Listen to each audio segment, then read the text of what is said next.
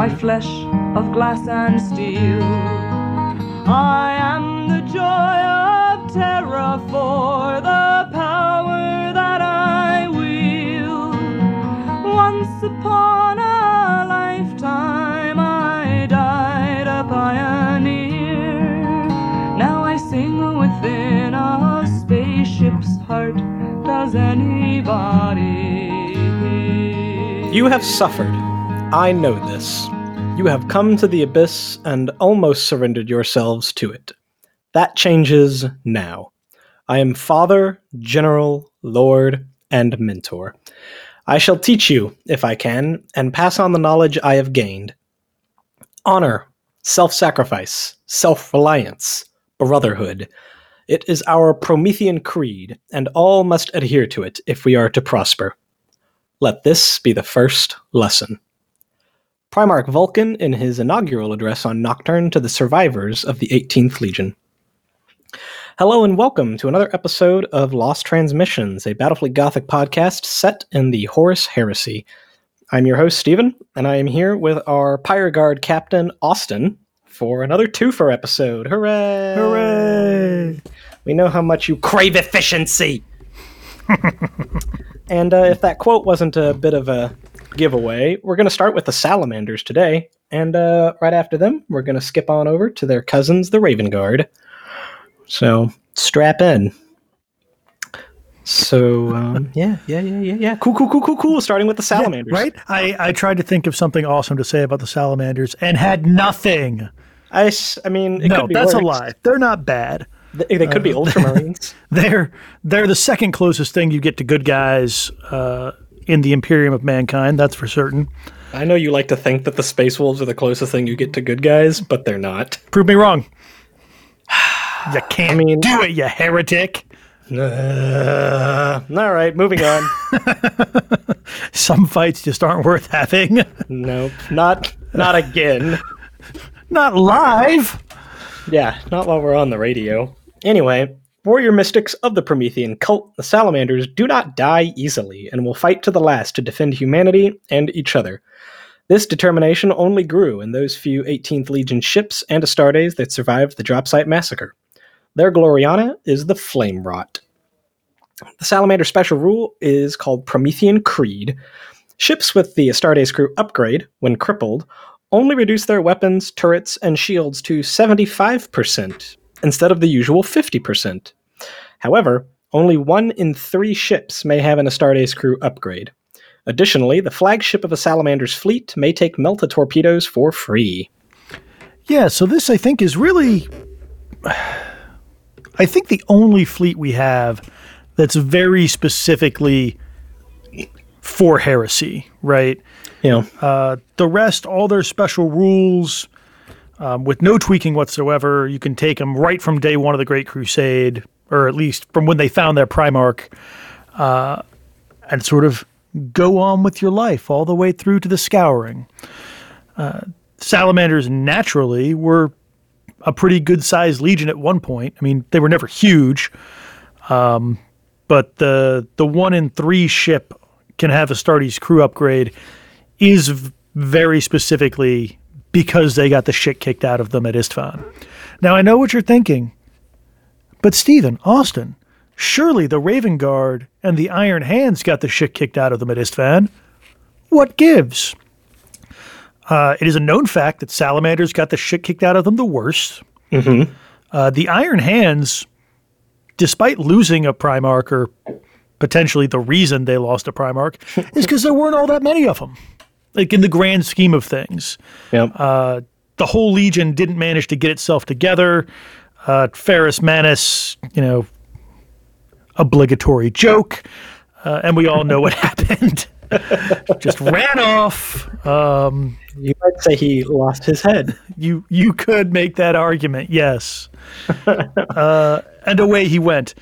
Um, and the Raven Guard managed to fight their way out in higher numbers, and because of something, well, it's not explicitly said, but I believe because of something that we'll get into uh, when we talk about them, had fewer uh, ship casualties than the Salamanders.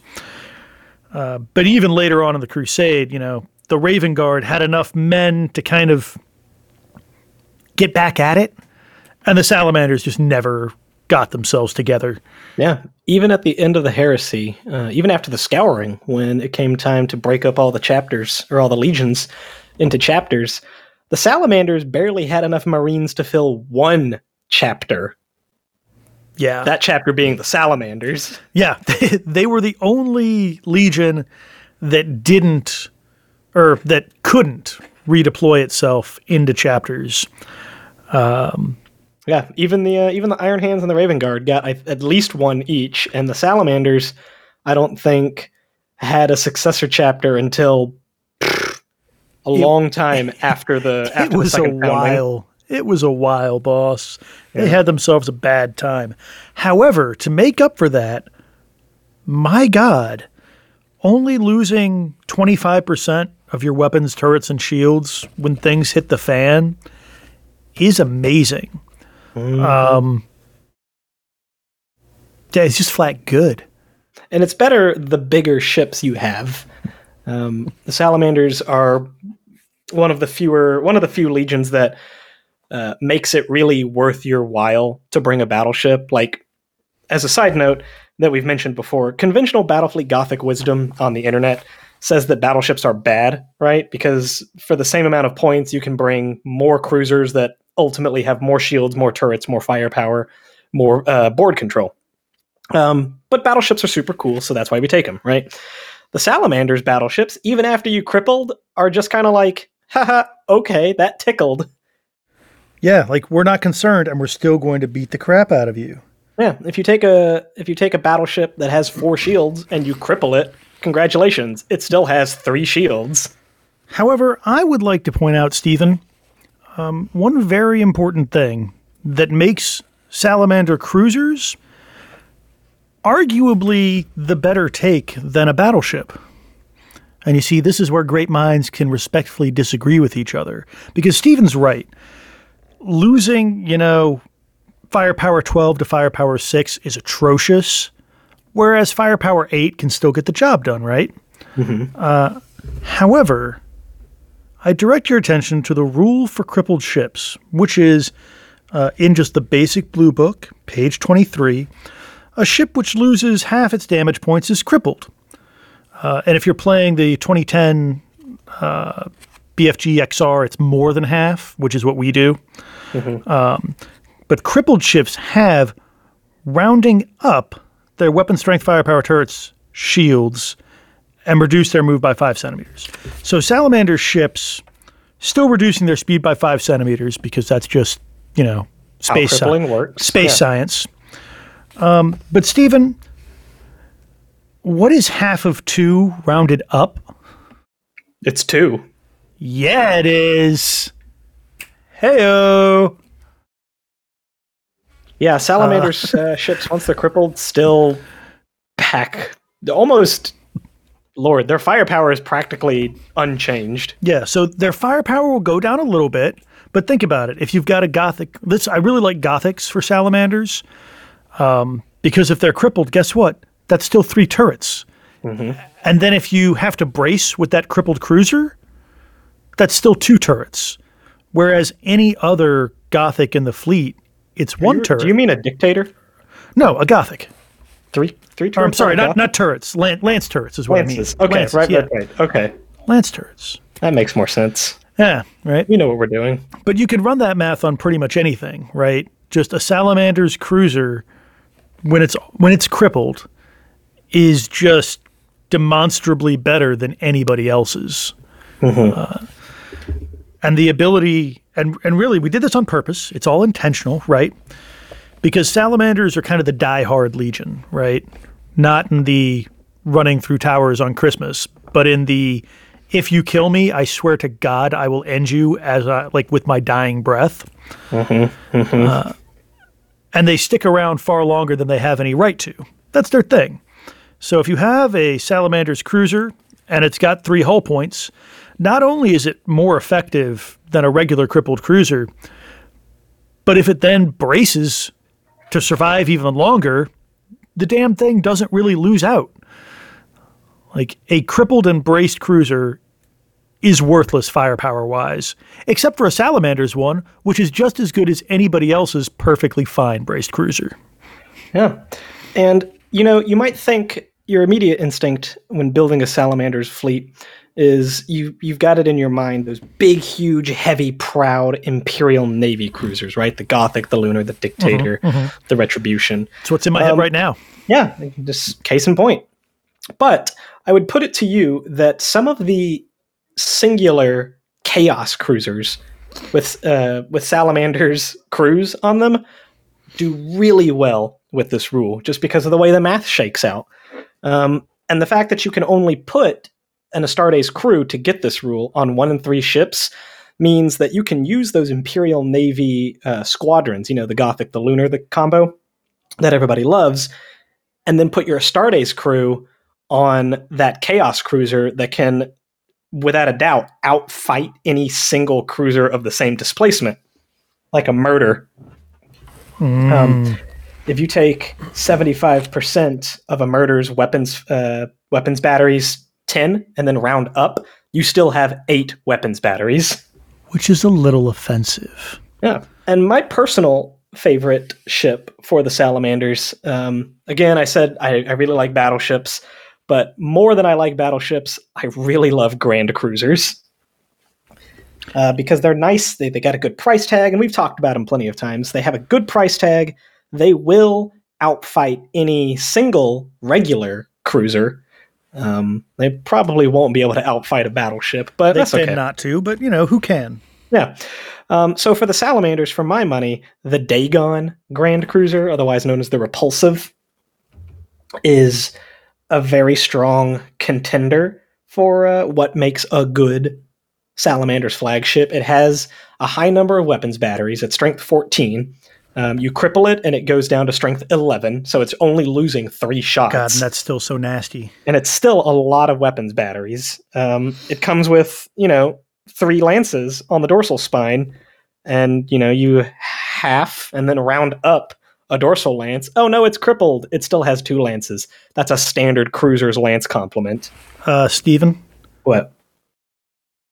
if you drop it to 75, I'm bad at And then- math. You're gonna have to help me out with this one. I think, and again, dear listeners, I too am bad at math. Um, but I know that I know one thing that if you have three and then you lose one, that's 66. So you have to round up to hit 75. So it loses not a single dorsal lance battery when it's crippled.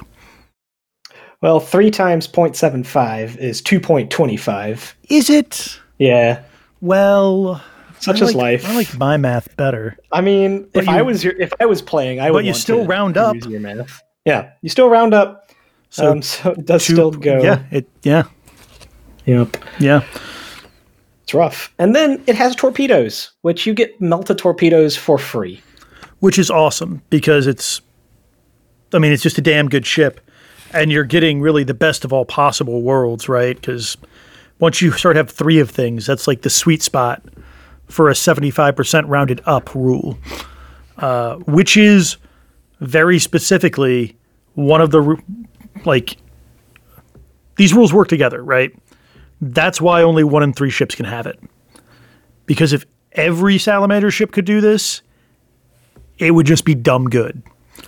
Um, so if you're thinking to yourself, man, I want to play a Great Crusade campaign, so I'm going to let any Astartes crew, like any Salamander's fleet ship, have Astartes crew, and that'll be that'll be great. Realize just how incredibly unbalanced that's going to be real, real quick. And as a side note to that, um, the quote that we read at the beginning is his inaugural address, the Primarch Vulcan's inaugural address to the survivors of the 18th Legion. Even after they got built up and then promptly broken back down again at Isstvan, the Salamanders kind of had a nasty penchant of getting themselves killed a whole bunch. Yeah, not not quite completely massacred. Uh, was their favorite type of battle to fight. It Yeah. seems. So even if you're playing Great Crusade era salamanders, you have to play extremely early Great Crusade salamanders to be able to stick Astartes on all of your ships. Or like just the right mid period. Like, they, yeah, they go They- all over the place. Yeah, it's there's no in between for salamanders. They're either at full legion strength or oh my god, that hurt. Yeah, they're either totally fine or everybody's wondering if they're going to make it. No. And they never stopped. 10,000 years later, they're still doing it. Mm-hmm. So, like, bless, right? I, Yeah. I do enjoy me some salamanders. They're consistent if nothing else. Indeed. Speaking of consistency, what's the consistency of the Flamewrought? Uh, the Flamewrought, their Gloriana, uh, coming in at 440 points, is yet another Retribution class Gloriana. Uh, so Battleship 12, 20 centimeter speed, 45 degree turns. Uh, the Flamewrought has an extra shield for a reason that I could not tell you what it is. I don't remember why I did that. Secret reasons. Damn it, Steven. reasons. I, I, no one should be under the impression that I know what I'm doing. Anyway, five up armor with six up armor in the front. Get that big, thick armored prow. Uh, four turrets. Port and starboard weapons batteries at 45 centimeters of range with uh, firepower 18.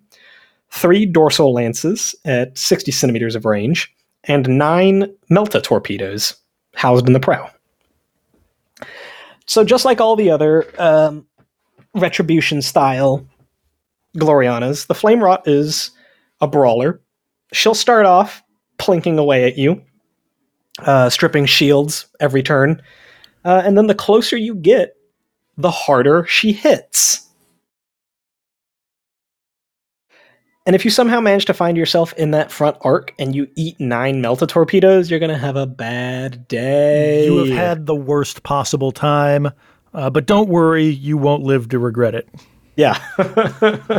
Fire is the sum of all fears in space. If we've never, uh, if we have not quite convinced you of it yet, the fire critical hit is the second worst critical hit. Yeah, as in, it's worse than the one that does the extra D3 damage. Uh huh. Consider this. If you get hit by nine Melta torpedoes, right, and say only four of them hit you and do damage, right? Wave a nine, four have hit me. Mm-hmm. Right? You're a cruiser, so you've got eight hull points. You're having a good time. You lost four of those whole points, so now you're down to four. Yep. You need, come the repair phase, to roll four sixes to put out the four fires that just started. Or else you're real dead, bro. Uh huh. And let's say statistically you roll four dice and you do really well and you get one six. All right, cool. You put out one fire. Take another three points of damage because the other three fires are still on fire. And at that point, And now you're, you're going to die because you can't do, you can't do it. Yeah. Right? You roll every end phase, but that's only two chances to get a six, and there's three fires. Mm-hmm. So you're real dead. Yep. Your best bet at that point is to disengage and just try to not give up as many hull po- or uh, as many victory points. Yep. Which is fun because she's one shot at you. You just don't realize it yet. uh, she's rude. I like Uh-huh. her. Yeah. Uh, what do we got for special rules on her, though, Steven? Um, for special rules, the Flamewrought does not run out of melta torpedoes. First of all, so as with all specialist torpedoes, you can run out. Um, you get normally one wave uh, out of your magazine, but not the Flamewrought because she's a salamander ship, so she loves fire. Additionally, if there is a crippled friendly vessel within 25 centimeters of the Flamewrought, then it may re-roll all failures to hit against enemy units. Oof. On the downside, it suffers a negative two to any attempts to disengage, which you're probably not trying to disengage if you brought a Gloriana, but if you are, the Flamewrought doesn't leave a man behind. No, it does not. Uh, and you're a coward if you're trying to disengage the Gloriana. There, I said it. he said what he said. All right, there it is. I'll, I'll back it up. If your Gloriana is in a place where it's about to die, well, then your opponent's earned it and you have failed as a sailor. Damn. Um, it's true though. He's it's not wrong. But that reroll to hit is so good. And remember, all right, this is the other thing. Not only are you just generally a bad person for trying to run with your Gloriana, But the Flamewrought, remember, only reduces its weapons by 25%. So say you've had a bad time and you do only have four hull points left on the Flamewrought. You're still getting so many weapons and lances and torpedoes. You're only down one turret, one shield, and you're re rolling failures to hit Yep. on a ship that can do two other special orders a turn. Yep. Because of the peerless bridge crew rule, so you can uh, auto pass your first your uh, first order, and then you can attempt the second one at a negative one. Which means that I mean you're essentially locked on, right? When the enemies when you've got a crippled friendly nearby, you're already and reloaded. on. And you reloaded ordnance. So you can reload ordnance for free and then uh, brace for impact. Fuck if I know. It'll still mean- get the job done. Even crippled, she'll get the job done. Mm-hmm. Um, And then we also suggest uh, when playing a narrative campaign after Isstvan 5, uh, we suggest the Flamewrought begin the campaign crippled, requiring resources to return it to full strength, as it was reportedly destroyed during the drop site massacre. Um, and this is actually a rule it shares with its sister ship, Shadow of the Emperor. Um, and we we really leave that up to like you, the gamer, or whoever's running your campaign to see just how crippled it is. Um, you know, take into consideration how many repair points people are going to get, things like that, because it is kind of rude to be like, yeah, you can have a Gloriana, bro. Pay 440 points. It has two hull points left. Hooray! Hooray. You know? Um, but then again, that might be the narrative you want, right? It's just after Isstvan, and maybe somebody's trying to get the Flamewrought. Who knows? Yeah, we know we. I don't. I think I don't think it's very uh, clear what happens to the Flamewrought after Isstvan, because it was supposed to be destroyed, but its hulk was never like recovered or anything. So who Yeah, knows? warp drive implosion, or did the Alpha Legion steal it? We don't know. Who knows? Nobody knows. Yep. Um, so, speaking of narrative, uh, the Flamewrought's narrative profile is as follows Gloriana 24, um, 20 centimeters of speed, 45 degree turns, 10 shields, 6 up armor all around. Which makes Seven. that crippled math really easy, right? Even Yeah. I can do 25% of, well, fuck. All right, never mind. Oops. We'll just do 100 shields. There. Will that make it easy for you? It has would. Give it 100 100 shields. Uh, it has 36 weapons batteries on both sides, and it has nine uh, dorsal lance batteries. And then it has 12 melta torpedoes because getting hit with nine didn't hurt enough. Yeah, because we wanted you to be able to one shot a battleship like that. Yeah. Uh, as a side note, since you're playing with a narrative Gloriana, the melta torpedo is not the only kind of torpedo you have. Um, according to the Fleet Killer's rule, a Gloriana with torpedo systems may fire a wave of any specialist torpedoes, but each type may only be fired once. So you, uh, you know, pound into somebody with 12 melta torpedoes, and they're not dead. That's fine. Reload vortex torpedoes. Yep, that'll take out that other Gloriana, that's for damn sure, provided any get through the turrets. Yes. Uh, or, you know, somebody's decided to be a coward and hide behind a planet. Just shoot them torpedoes that move a little bit, right? Yeah. Get you a turning torpedo. Make people have a bad time. And they can turn in the planet's gravity well anyway, so just slingshot torpedoes Yep, all the way around, hit somebody in the butt where they were not expecting it. they never are. It's all fun and games until there's a torpedo in your engine. Where did Uh. that come from? Who knows? Huh. But yeah, that's uh, them's the salamanders. If you want some uh, some cool salamanders names, uh, there's some in the red book. Guardian of the Flame, the Charybdis is actually a famous salamanders battle barge. Chalice of Fire, Calcaeus, Ebon Drake, the Fire Ark, another famous salamanders vessel. Verdict of the Anvil, and my personal favorite, De Infernus, which is Latin for from the fire. And they do love their fire. Indeed, indeed they do. Ooh, they love it. All right, we're going to take a quick break, and then we're going to get on down to the 19th Legion, Raven Guard. Thanks for listening to another podcast from the Remembrancers Retreat. If you enjoyed this episode, consider leaving a rating on iTunes or Apple Podcasts.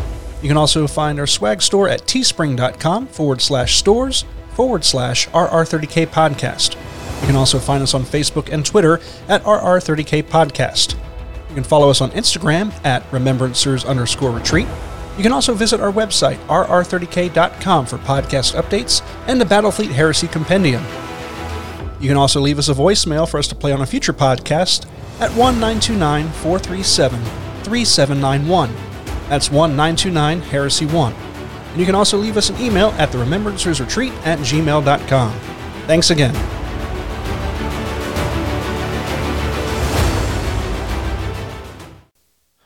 This episode of Lost Transmissions, a part of the Remembrancers Retreat, is made possible with the support of our patrons, starting with our Legion Praetor tier, Alex Self, Chris Mack, Jacob Dillon, Gardner Tree of Woe, Joe from Music City Heresy, Matthew Boyce, Mr. Baldwick, and Nicholas Quanga.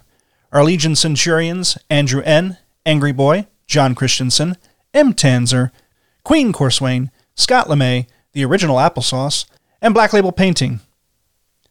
And finally, our Legion Sergeant tier, Aaron Maynard, Duncan, Emily O'Hare, Garrett Lowe, and Nick Gillen. If you enjoy our program and would like to support us, go over to patreon.com forward slash RR30K podcast and become a member today. Thank you. Doubts? No, I never had any doubts serving alongside the 19th. Well, apart from just once. I was on the Avenger when she rescued Lord Corax at Isstvan. I was assisting the Bridge Sensorum officer when Corax intentionally initiated warp translation within 20,000 clicks of an enemy cruiser. Dragged the thing whole into the warp after us without a Geller field. Now, I know it's bad manners to hold with gods and faith, but part of me that was raised a good Catholic boy still wakes up at night in a cold sweat. 60, 70,000 people on that cruiser, and some nights it's like I hear their screams.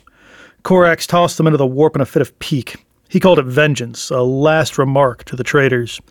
But part of me feels like we threw 70,000 souls directly into hell, and even though they were traitors, I'm not sure anybody deserves that kind of death. Captain Armand Gettering, formerly lieutenant aboard the Avenger, on his servant with the 19th Legion Legiones Astartes. Man, it's a bad time to be near Corax when he's in a bad mood. Dude, nobody should be near a Primarch in a bad mood. Looking Especially at you, not- the lion. Yeah, not the lion over here knocking people's heads off. Hey, we're two for two. or friggin' Angron. Just get rid of nine company commanders and the Legion commander. Though Oh, he had he? a right to be a little upset about things, let's be honest. Yeah, I didn't realize that he had killed Lork. I thought Lork had died and gone on to being a dreadnought. I guess somewhere near that vicinity, but I didn't realize it was Angron who'd done it. I don't remember if he did him specifically or like whoever took his place as Legion commander. But yeah, bad times were had by all. No. no. Ugh. Hmm. Yeah. Hmm, hmm, So hey, it's time for the 19th Legion, the Raven Guard. Uh, the Ravens strike hard, without warning, and from unexpected quarters. Those still standing in their initial attacks are left reeling as the sons of Corax fade to strike again. Their Gloriana is the Shadow of the Emperor. Uh, the Raven Guard actually have two special rules. Um, the first is called Wing and Talon. Ships with the Astartes crew upgrade automatically pass command checks to come to a new heading, which is pretty fancy. It is. It is. The second one is called Reflex Shields. Raven Guard ships may elect to drop their shields to ignore the penalties from enemy markers and ships when attempting to disengage. And I'm going to let Austin explain to why that's so good. Yeah, so reflex shields in the fluff, they're essentially a cloaking device, like a straight up Star Trek level cloaking device. Uh, you can't shoot when you have them on, which is a downer. Um, and because they take so much of your energy to power, you also can't have your shields up. But for this, in game, it's super, super good. Um, ignoring penalties for any markers and chips for attempting to disengage is phenomenal. Because let's face it, when do you want to dis- disengage? When you've just been beaten to shit by the enemy. When have you just like when have you just been beaten by, to shit by the enemy? When the enemy is real close to you. Uh, so how disengaging works is there's essentially a little chart, uh, and it's minus one for any enemy attack craft or ships within a given range. I think 15 centimeters. Mm, yes. And then you get bonuses for things like asteroids belts being near you and blast markers being near you and all that. And then it's a leadership check. Um, but that's a real unhappy leadership check uh, because you declare that you're going to do it and then do your normal move. You can't shoot, you can't go under any other orders. You just got to sit there. So you've essentially wasted your turn to try it. And if it doesn't work, like you're just in a bad spot generally. Uh, and that's what happens a lot of times. Or you're surrounded by enemies and know, well, it's plus five to my leadership. My bridge is smashed. I'm leadership six anyway. I'm never going to pass. Uh, the Raven Guard don't care. They just drop their shields and go where the wind takes them, right? Uh, now, this is a bit risky to do it this way because, like I mentioned earlier, uh, it uses the power that's used to power the shields, right? So if this doesn't work, not only has your ship not fired and not is not in a great spot uh, maneuver wise, and hasn't gone on any orders, it also has no shields. And a crippled ship without shields is dead, uh, because not only do you have no shields, you also don't have the blast markers that you would accrue from getting your shields lowered. So if you know that first ship doesn't finish you off, guess what? The other one's not getting a minus for firing through blast markers, and you're still hosed. Yep. It's painful. It's painful, but uh, in those occasions when you want to disengage, the reflex shields I think are well worth that risk, um, because it's great to be like, oh, hey, that ship's trying to run. I can't really catch it. Um, but I'll send two fighters after it just to stay close to stop it from being able to disengage. And then it works, and your opponent cries, and you have a fun time. Um, but the Raven Guard just continue running. yeah. Uh, and their other special rule, uh, automatic pass, have come to a new heading. I know that some of you think that's not as good as, you know, all ahead full or some of the other, you know, auto passing orders things we've got. But remember, this is a game that's won and lost in the maneuver phase. Like when you're trying to move and do the things, and you just can't get to where you need to be. Uh, and come to a new heading fixes that problem for you. Or, you know, hey, I went all ahead full last turn and uh, overshot pretty bad, and now, aw shit, I am 10 centimeters away from an asteroid field. Come to a new heading. turn, turn. Yeah. Or like I've sailed ships just straight off the table doing stupid things like that. You know, everybody's done it. It'll happen to you if it hasn't already. uh, Raven Guard automatically pass come to a new heading makes that a little less likely, and that's fun. Uh, or you know you're in a big old battleship because you like wreck and face because battleships are freaking awesome, and that friggin' Nova squadron has gotten behind you. Normal battleship just sort of hosed. Uh, well, I guess Raven Guards are hosed too because they can't come to a new heading anyway. I Never mean, mind. They're Shadow the Emperor, but we'll get to Yeah, that. we'll get to that. And that's who I was thinking of when I was thinking of this example. Um, but even a normal cruiser is in a bad spot, right? Or anybody really, not even light ships like escorts. But if anybody gets directly behind you, you're in a bad place. Automatically come to a new heading. Get out of that bad place. Uh, so fun times. Fun. Yep. times. And uh, you know, dauntless uh, light cruisers and and escorts and things uh, can pretty reliably just pull off a 180 degree turn. Yeah. Imagine you have Lance Dauntley. Now imagine Steven hates you. and you've got those Lance Dauntley and uh, you've done your first pass and you know you're you were locked on and you just went in a straight line and blew his ships to hell. Come to a new heading, flip around, you're still firing two lances out of each of those lie. Steven continues to have a bad time. It's My fun. poor sticks. It's fun. You brought For that Dauntley. I could not. You know, I, sh- I shouldn't have. You shouldn't Should have gone with something else. womp womp. But yeah, Uh-huh. it, it it's a great it's a great order, and uh, don't overlook it just because you're not killing things with it, because Mm-hmm. in a way you are killing things with it. Just slightly delayed. Yeah, It'd be like that sometimes.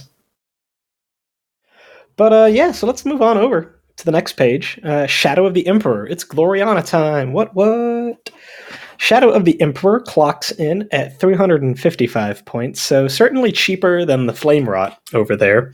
Um, it is one of only two Glorianas that is based off of the Emperor battleship, so it's a carrier. Here we go. Battleship 12, 20 centimeter sp- speed. It's actually a little bit faster than your uh, run of the mill Emperor. 45 degree turn, four shields, five up armor all around, three turrets. Nope, sorry, five turrets. Five turrets. It has a lot of weapons batteries. In fact, it's got a lot of weapons batteries all over the place. Um, it has port and starboard weapons batteries, firepower 6, 60 centimeters. It has dorsal and prow bombardment cannons, firepower 5 each, 60 centimeters. But here's why you take the Emperor. Right? You don't take the Emperor so you can shoot at people with cannons from across the table. You take the Emperor because it has firepower 4 port and starboard launch bays. And you take the Shadow of the Emperor because all of those launch bays are launching Thunderhawks. Yeah, it's a real bad time. Certainly for somebody. so good. Yeah, and again, it's got enough firepower at 60 centimeters that it can do the real fleet carrier thing, right? It sits in the back, it shoots its guns at things that are, you know, it's not it's not trying to get into a gunfight with the other Glorianas, but it sits in the back and has enough to, you know, make the light cruisers or slightly damaged cruisers have a bad time. But at the same moment, it's launching eight Thunderhawks a turn, mm. Mm. Mm. Which is atrocious. Like, It's just damn. Yeah, the only thing that launches more ordnance is um Nemesis fleet carrier. is the well, at least in the context of Battlefleet Heresy, although you can build a Nemesis fleet carrier using the experimental weapons or experimental ships, um, is the Terminus Est, the Scion of Prospero, or the Photep are the only things that can launch more. Yeah, yeah. Yep. Now, you might be thinking, well, for a carrier that has that long range firepower, the uh, Thunderhawks are kind of slow, aren't they? You know, they only go 20 centimeters, and sure, there's eight of them, but that's kind of a long way to go, especially if you're sitting off in the in the backfield shooting stuff with giant guns. It is. So you might think, oh, I'm going to go get the Shadow of the Emperor all up close and get all sick nasty on some cruisers. But she's only got five up armor. She's not any more durable than most other ships. Oh no. So here's what you do, dear listeners. Because the Shadow of the Emperor, when braced, instead of having the customary four up save, she counts as having a holofield. Have you ever played against Eldar? Do you know what a hollow field does? Steven, please please enlighten those uh, of our listeners that haven't had the pleasure of dealing with Eldar fuckery. Oh boy. Okay. So here's what a holofield does. You can actually find it all the way in the back of the red book under the um, common refits uh, page. It's in the very last page on page 157. Ships that have replaced their shields with shadow fields or holofields gain a two up save against all damage from a weapon that uses the gunnery table. Damage received from ordnance and lances is unaffected. So, uh, these are the same things that are on Eldar Titans, that are on Eldar uh, spaceships. And what they do is they kind of blur the Steven? ship's image. Steven? Yes. Yes. Um, where did you find that again? and that was all the way in the back of our red book on page 157. 157. Mm-hmm. It's real rude. Yep. Yep. Why did I get it wrong? Have we I think have we done something terrible? I think you did. Oh. Well, quick, take over. Tell me what it does. Because it's actually a little backwards there. Oh. Hmm. Interesting. So, from the Blue Book, page 129, dear listeners, uh, holofields. Against attacks using the gunnery table, the holofield causes one column shift to the right. It's a bad shift. Uh, Oh, in addition, about that part. in addition to any other column shifts from range or blast markers, and against any other form of attack, roll to hit Eldar ships as normal, but Eldar get a two up save. Hooray! Yeah, Yeah, so that's real cool. And you know, most Eldar ships have four up armor and six hull points. Or and they also get credit on fours. they also get credit on fours, right? No, no, no. Not this. Not the Shadow of the Emperor, all right? That's not some namby-pamby spaceship made out of paper mache and elf tears. This is 12 kilometers of solid Imperial adamantium. So you've got to get through the 5-up armor, which it's not the most durable ship, but, you know, better than an Eldar yeah, ship. It's not half the time. It's got 12 hull points. You still only crit it on a 6, and it has a 2 up save when braced. Now, take a look at some of those numbers, Partic- uh, particularly on those launch bays. If you brace and you have those launch bays, you're still launching four Thunderhawks.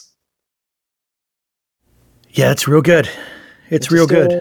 More than enough to But- ruin someone's day. But wait, it gets worse. Ah, yes. What we said earlier, uh, this ship may use come to new heading special orders. It is the only battleship that can use a come to new heading special order. She's real tricksy. hmm The Shadow of the Emperor is just Tokyo drifting into your lines, unleashing Thunderhawks the whole way, and then shooting whoever's left. Mm-hmm. And you're having a bad time while this is happening. The entire Indeed. time. A bad Yes. time. The whole time you're having a bad time. Uh, oh boy. So we'll move on to the narrative rules because there's some interesting things that uh, interact with the Shadow of the Emperor. So first off, when you're playing a narrative campaign set after Isstvan 5, we suggest that the Shadow of the Emperor begin the campaign as crippled, requiring resources to return to full strength as it was quote unquote reportedly destroyed by the Terminus Est during the Dropsite Massacre which let's take a brief moment to just think about the Terminus Est and how awesome it is, because it's just a standard battleship that punked on a Gloriana. it's good times to be Typhus. What Typhus doesn't report is the like three dozen cruisers that probably helped him out there. Yeah, it's fine. It's fine. He's he's all he's in it for the glory.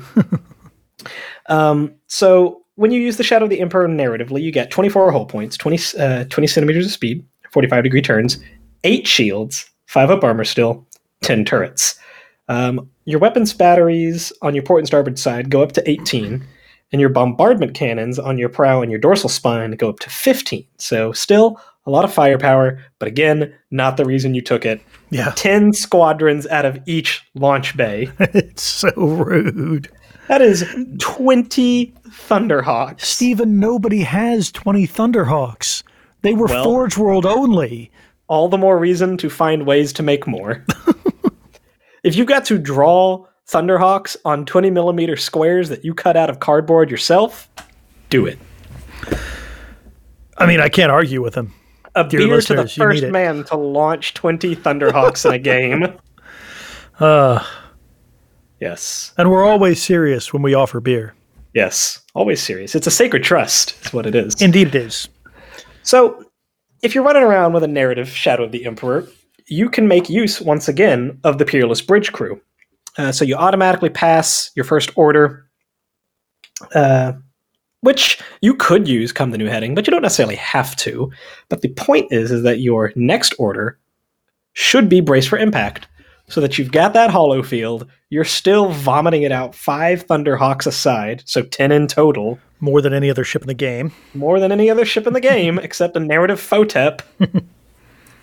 it's just nuts. It's all it's nuts that you can launch that many ordnance. Yeah. Yeah. Shadow And you reload ordnance for free, right? Like that can be your first order every turn.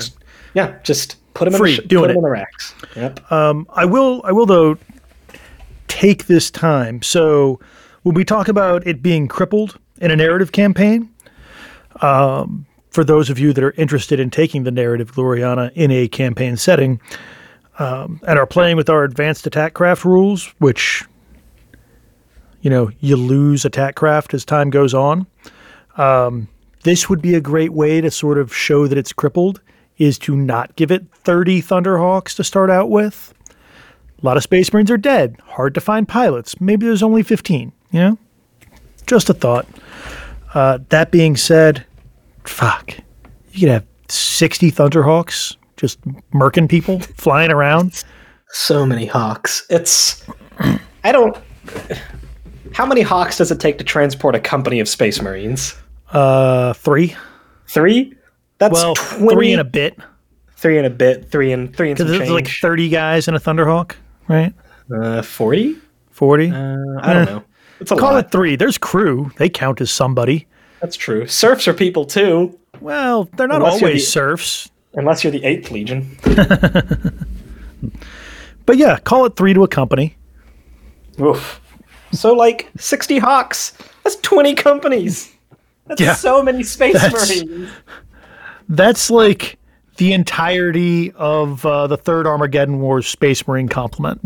Just flying out of the shadow of the Emperor. They just come out of the shadow of the Emperor for the day. God, you love the heresy. Yep, yep. Where else can you get 500 Marines dying on the wire? Like guardsmen. Epic, but we're not there yet. Soon. Soon, my friend. Inshallah. Alrighty. Well, that's all we've got for the Raven Guard, but we do have one more little bit to talk about with you guys. Yeah, we're gonna- it's been a while. We're gonna get back into the blue book. Yeah, We're gonna do we're gonna talk about a scenario. it's been a while since we talked about the scenarios, and we do so love talking scenarios because they are the reason why this game is good. It's true. Lots of uh, we do love the the asymmetrical uh, game. So today we are going over the what is this? This is a battle. No, it's a raid. It's still the last. Okay, so it's a raid, uh, and since we talked about two legions that got dunked on on Isstvan and had to fight their way free of orbit, we're talking about scenario number five, page seventy-three in the original Blue Book. It's time for a blockade run. A fleet has been trapped in the system for several months, unable to fight past the enemy blockading the jump point. A small attack force has been assembled to break through the blockade at its weakest point, to hopefully return with sufficient reinforcements to lift the blockade totally. Uh, so, like Austin said, it's a raid. So, you agree on a points value for this one. It'll be relatively small because nobody runs a blockade with a battleship, right? Well, you try not to. You try not to. They're not fast, and speed is of the essence. Uh, so agree on a points value total for the battle. The blockading player may spend as many points as may spend this many points on his fleet. The attacking, who is attempting to blo- uh, break the blockade, may spend up to half this points on t- uh, half this points total on ships. So remember how we said we love the asymmetrical scenarios? This is almost as asymmetrical as it gets. Yeah, and a raid is uh, what up to 750 points. Uh, I believe so. Yes. So, God, I should have got a calculator out before I uh, took this track of conversation. Uh, so it's 750 points. You get half of that as uh, the other guy. And that leaves us with a math of my calculator is frozen. There we go. 750 divided by 2 is 375. God damn it, Steven. I was getting there. yes, it's three, 375. We have an obligation to quality, efficiency No, we- Jesus. Fine, fine. for all 10 of our listeners. Yeah. They demand the finest. Fives of people will be upset about this. Yes. so, yeah, if you're the attacker, you get 375 points to play around with, which is not a whole lot of points. Yeah, Uh, and that's might- the maximum, remember. Uh, these can be as small as 500 points. Mhm. So you might end up with a cruiser and a handful of escorts. You might go entirely with escorts. Yeah. Hell, I, I like this one a lot of times with just a couple of light cruisers. Mhm. Bear in mind that you don't have to spend all 375 points. And in fact, if you don't spend all 375 points, I mean, so you're already getting more renown for winning this one while being down points. mhm. So, um, but no, well, there's really no mechanic for getting more renown for having even Uh, fewer points. I think it's just the one, isn't it? Y- yeah. What about Well, our you get reputation you get- for quality, Steven? Jesus. Yeah, you get uh, you get bragging points. You get physical renown amongst your peers, and that is the most valuable renown. Really, you're not going to win any campaigns with it, but you'll have trash talk forever. I live in fear of a Space Wolves campaign. Uh, I bought his silence with the blood of his men, and lo, it was glorious. Best year ever.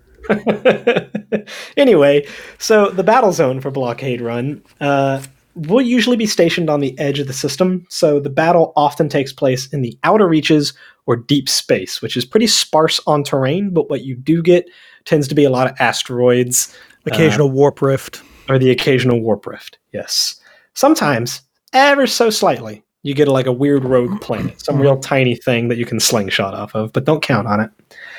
So, the table is divided lengthways into thirds. So, um, along the short end, you have no, sorry, along the long end, you have three equal sides. Um, the blockading player will set up his fleet in those zones, right? So you roll a d6 for each blockading ship or squadron to determine which third of the table it's deployed in. So um, the far left is 1 to 2, the middle is 3 to 4, the far right is 5 to 6. So you don't necessarily end up with your whole blockade fleet in the same place. You can't, you don't get the luxury of choosing that. Nor do you get to spread them out evenly across the battlefield, Mhm. You may, which is the it- bigger problem I find. yeah, you may find it um, kind of weird, and just your whole fleet ends up in five and six, and it's just like, okay, well, this was easy. Yeah. Uh, the blockading ships may start facing in any direction, but may not be placed within 60 centimeters of the attacker's table edge. Uh, the attacker sets up his force within 15 centimeters of the entire table edge, so he can spread it out. Um, Yep, As much as however he wants.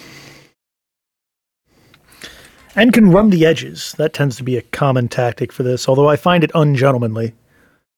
yeah, don't don't run the edges too hard. Don't be that guy. Yeah. It's a scenario uh, blockade run can end up pretty one-sided depending on how deployment shakes out. So don't don't be a dick. Yeah, and weirdly, uh, when it is one sided, it is almost always one sided for the person trying to run the blockade, who only has half the points. Uh, and the reason for that is the victory conditions. So you score points for destroying and crippling enemy ships as normal, but in addition, the attacker scores victory points equal to the points value of any ships he can move off via the blockading player's table edge. Uh, crippled ships are worth a quarter of their points value. If they can get them off, the side with the most victory points wins. So let's take our horror scenario for the defender. All of your ships have ended up in zone five and six. So they're all on one third of the table. The enemy lines up his squadron of Novas and his Dauntless on the very edge of the table on the opposite side of the board. You just can't get there and you auto lose after three turns of all ahead full. Oops. Don't be that guy, right? Like, just just don't be that guy, right? This is a gentleman's game. Played in centimeters, there's no pre-measuring. It's a gentleman's game. It is a gentleman's game, uh, and I I would almost go so far as to say, if your opponent doesn't have ships in one of the side zones, just leave the last thirty centimeters of that side alone as far as like deploying and going places. Um, because there's no bragging rights in winning a game where the enemy didn't fire a shot. Just saying. Uh, but it can be real fun and real cinematic uh, just because you know you're outnumbered, you know you're outgunned, you're trying to get places, but uh, do I try the all ahead full and potentially fall short and just get wrecked? Do I try and hug the asteroid field, even though it'll take me an extra turn because it'll hide me from the enemy shooting and I might live through it a little better? These are all the questions you ask yourself in a blockade run, and it's a good time. Yeah, and so every time I've played Blockade Run, um, and this is why we say that the game is won and lost in the movement phase. There's so the game only lasts for six turns, right? Yeah. You got to be able to get off that table edge within six turns, and hope that what you got off the table edge is enough points to make up for anything that didn't.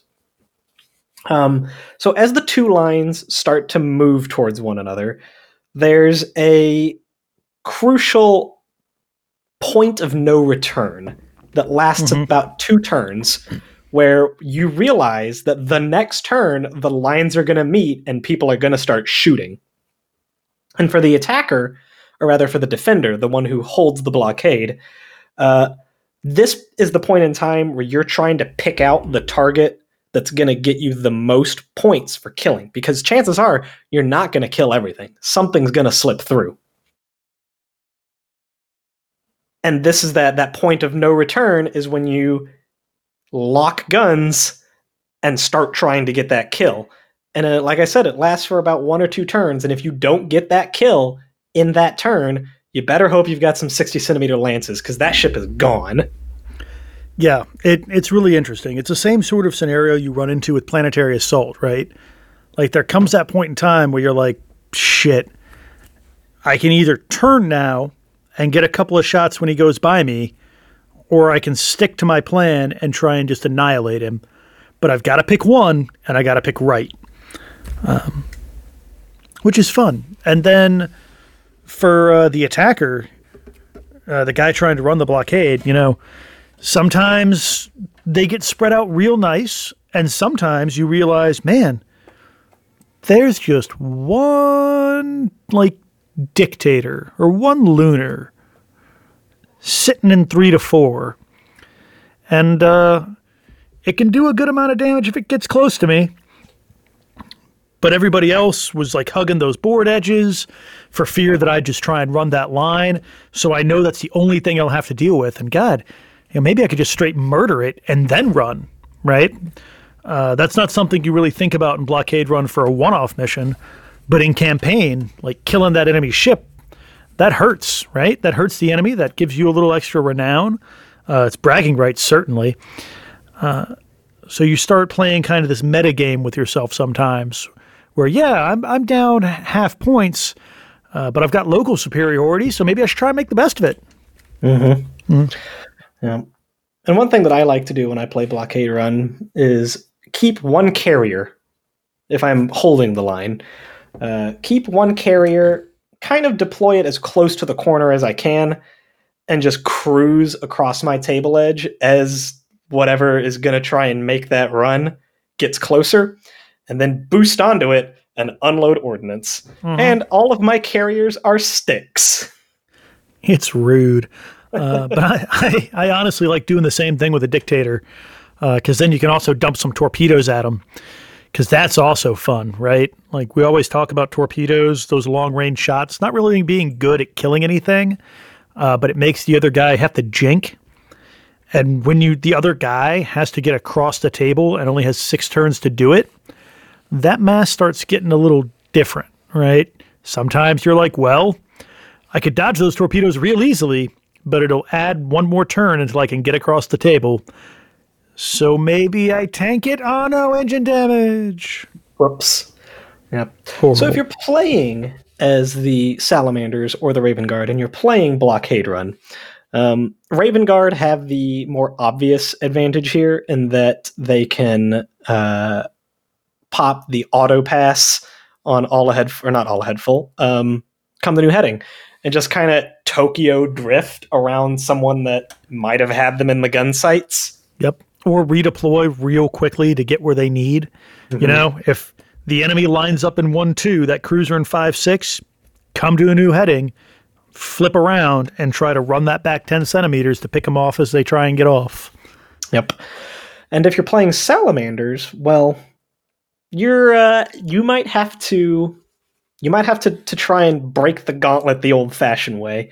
Um, but even if you're crippled, you're still going to keep giving as good as you get, especially if you do what I suggested and pick one of those uh, heavily armed chaos cruisers as your one cruiser, and then everything mm-hmm. else is as escorts. Even if they cripple you, you know you're still pumping out a good number of weapons batteries, and if they don't, you have 20 centi- 25 centimeter movement. You're hard to catch. Yep.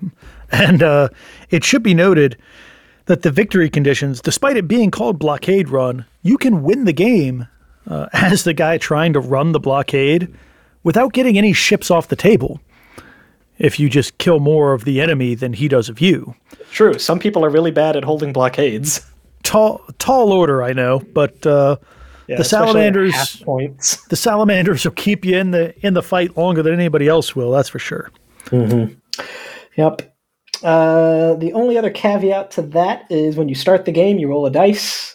Uh, to figure out who goes first. Standard roll for initiative fair.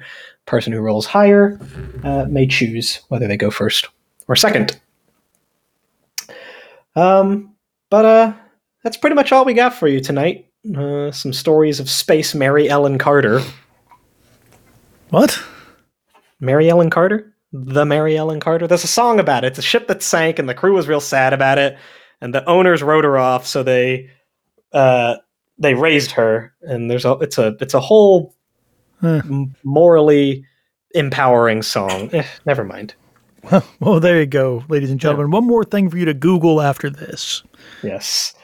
Uh, so we're getting real close to the end of the legions here. Luckily, that's not going to be the end of the show. Uh, we've still got a couple of other things up our sleeves.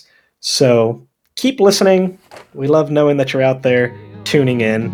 Until next time, good hunting.